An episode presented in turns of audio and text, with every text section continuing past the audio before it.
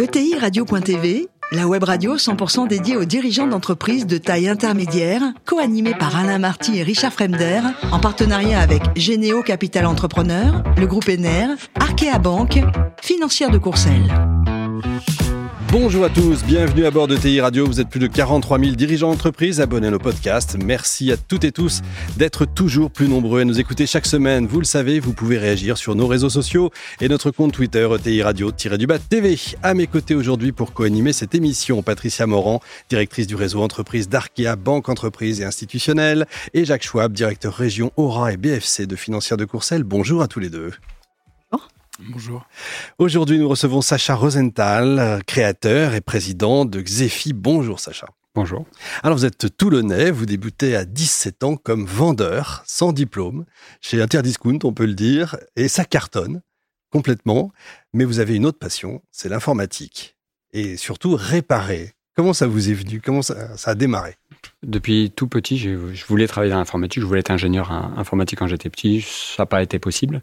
Mais euh, mes premiers boulots, je me suis acheté un ordinateur et j'y passé mes nuits entières. C'est une vraie passion, très très jeune, à l'âge de 14-15 ans. À 15 ans, j'ai eu à donner des cours dans, un club euh, pour la mairie, pour la mairie de la Grande Motte. D'accord, effectivement. Ça date. Après, vous faites l'armée, puisque c'est une époque où on faisait encore l'armée, euh, qui vous donne euh, un peu l'idée d'ouvrir un atelier, parce que déjà à l'armée aussi, vous, vous répariez les ordinateurs. En fait, à l'armée, j'y suis allé pour le sport. J'étais dans les Alpins, euh, j'étais dans un team de cross, et en fait, rapidement, ma compétence a ressurgi et je me suis retrouvé à dépanner des ordinateurs, ce que je ne voulais pas faire à l'armée, pour être bah direct. Donc j'ai dit, bah autant le faire à mon compte, parce que je sais faire ça. Et c'est presque dans un garage que vous démarrez Xefi, en fait. Dans un tout petit local au fond d'une agence immobilière qui devait faire un peu moins de 8 mètres carrés et je louais 300 francs par mois. Ouais, ça c'est bien. Quand on se souvient encore du prix, c'est bon signe. Il y a encore la base. de 900 francs. Je me souviens pour trois mois d'avance. C'est quand même incroyable, effectivement. Votre intention, c'était quoi? C'était de devenir une très grande entreprise, déjà une ETI ou... Non, non. Mon intention, c'était de faire une jolie petite entreprise de, de 6 à 10 personnes. Je me voyais, donc je me projetais déjà parce que je, dis toujours pour être une entreprise performante, il faut avoir quand même une ambition. Et cette ambition, c'était celle-là à l'époque. Alors, c'est quoi aujourd'hui Xefi?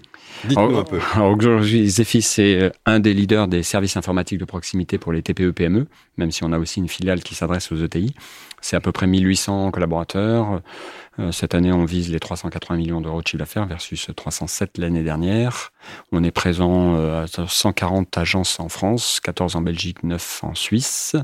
On a nos propres data centers, on sert nos clients euh, partout où nous sommes, à proximité des clients des TPE-PM. Eh bien, on va voir ça en détail. Patricia. On va déjà, Sacha, euh, félicitations, hein. non seulement pour le parcours d'entrepreneur, pour le parcours sportif, mais aussi pour l'engagement pour le, pour le territoire.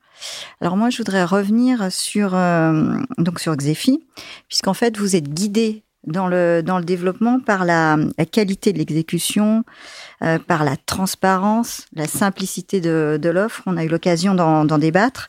Et donc, c'est une ambition euh, pour beaucoup, mais euh, qui peut apparaître comme euh, finalement relativement complexe, parce que la simplicité peut être excessivement complexe. Donc, euh, la question, c'est comment réussir à organiser et à développer une entreprise dans cette dynamique-là et comment embarquer en fait ses collaborateurs aussi dans cette dynamique? Et est-ce qu'on peut faire un, parallèle sur euh, la rigueur de l'exécution avec le monde sportif? Inspirant, inspiré Bonne question. Alors c'est une bonne question, elle est large. Je vais essayer de faire étroit, même si la question est complexe au final.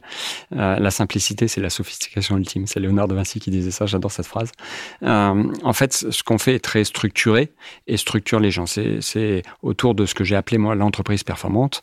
Euh, bon, d'abord, il faut avoir une ambition. Ça part de là. Il faut écrire, la, la, la, définir clairement. Et quand on parle d'ambition, on ne parle pas que de chiffre d'affaires. On parle de ambition sociale, ambition euh, de, pérennité. Enfin, chacun, on doit définir son ambition son projet. Bon, ok, ça, beaucoup de gens savent le faire, mais euh, une fois qu'il est fait, faut ne pas en changer et garder sa ligne directrice. Ensuite, derrière cette ambition, bah, on le décline en stratégie, en offre, et après, tout n'est que qualité d'exécution. Et la qualité d'exécution, je la décline en, quatre axes principaux. Le premier axe, il faut professionnaliser son commerce, ça je le pense, parce que c'est ce qui manque souvent dans les petites entreprises. J'accompagne beaucoup de petites entreprises hein, par ailleurs, et je trouve que le, niveau euh, du commerce est mal professionnalisé. Chez nous, il est très professionnalisé. Et c'est là aussi que je fais beaucoup de parallèles avec le sport, entre un sportif amateur et un sportif professionnel.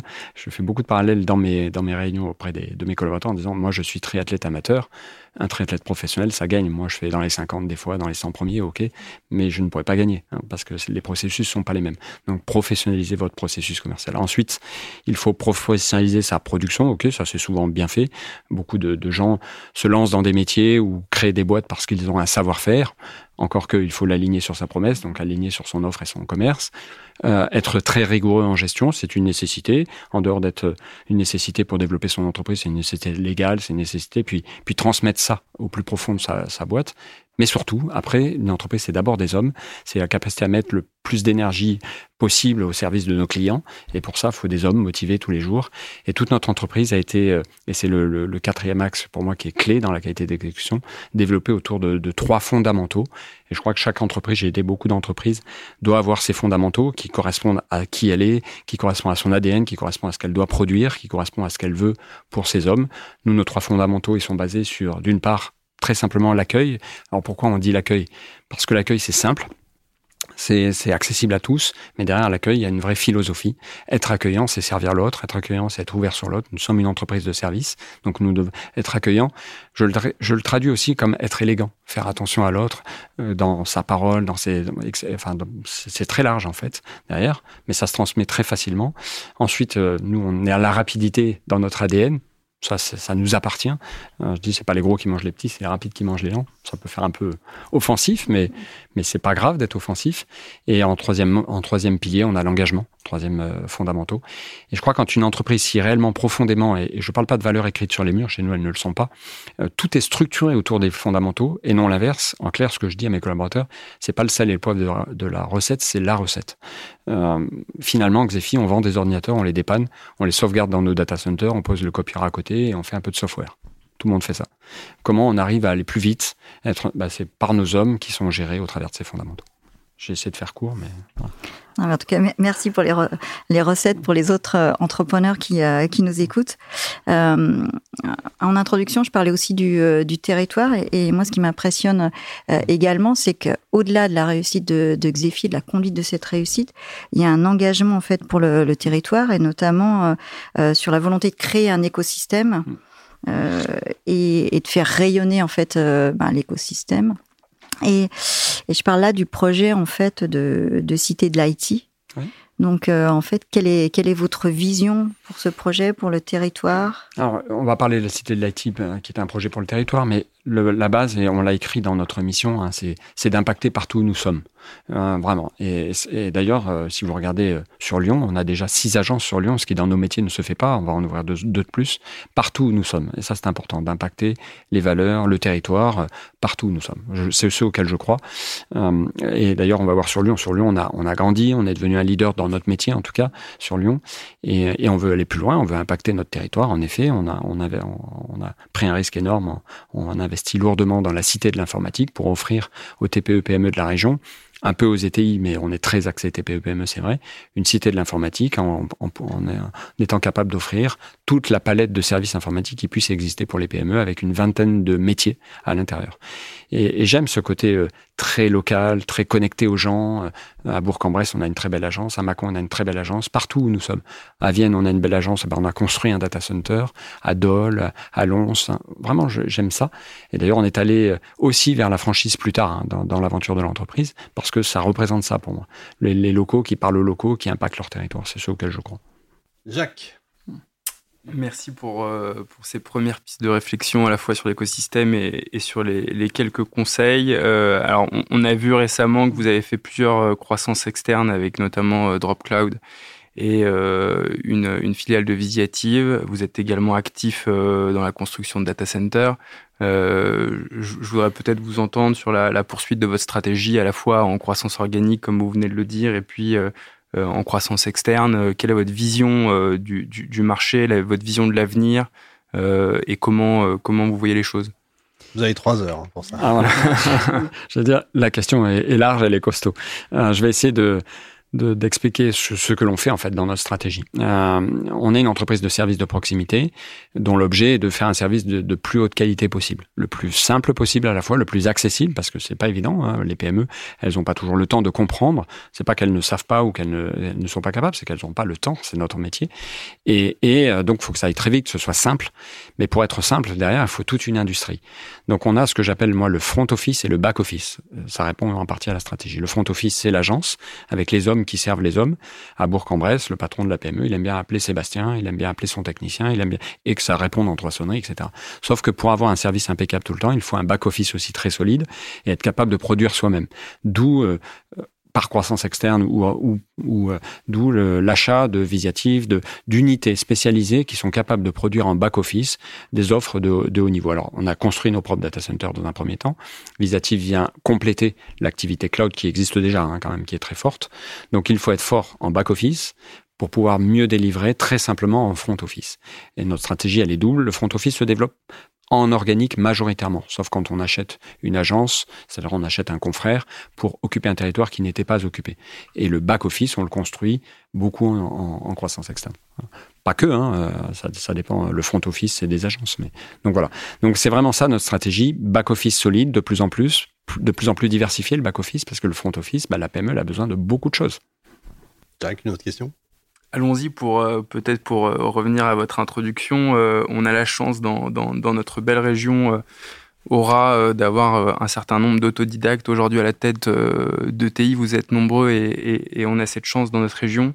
peut-être pour continuer également sur les, pistes de réflexion que vous avez déjà données, quels conseils aujourd'hui donneriez-vous à, à, un jeune entrepreneur, à, à, un jeune salarié qui voudrait faire de l'entrepreneuriat euh, en étant peut-être autodidacte et pour se lancer euh, pour se lancer aujourd'hui Bonne question. Euh, c'est une bonne question. Alors, comme vous le savez certainement, j'ai eu l'opportunité d'être président du réseau entreprendre quelques années. J'accompagne toujours beaucoup d'entrepreneurs à Lyon Startup. Actuellement, j'accompagne 22 entrepreneurs personnellement.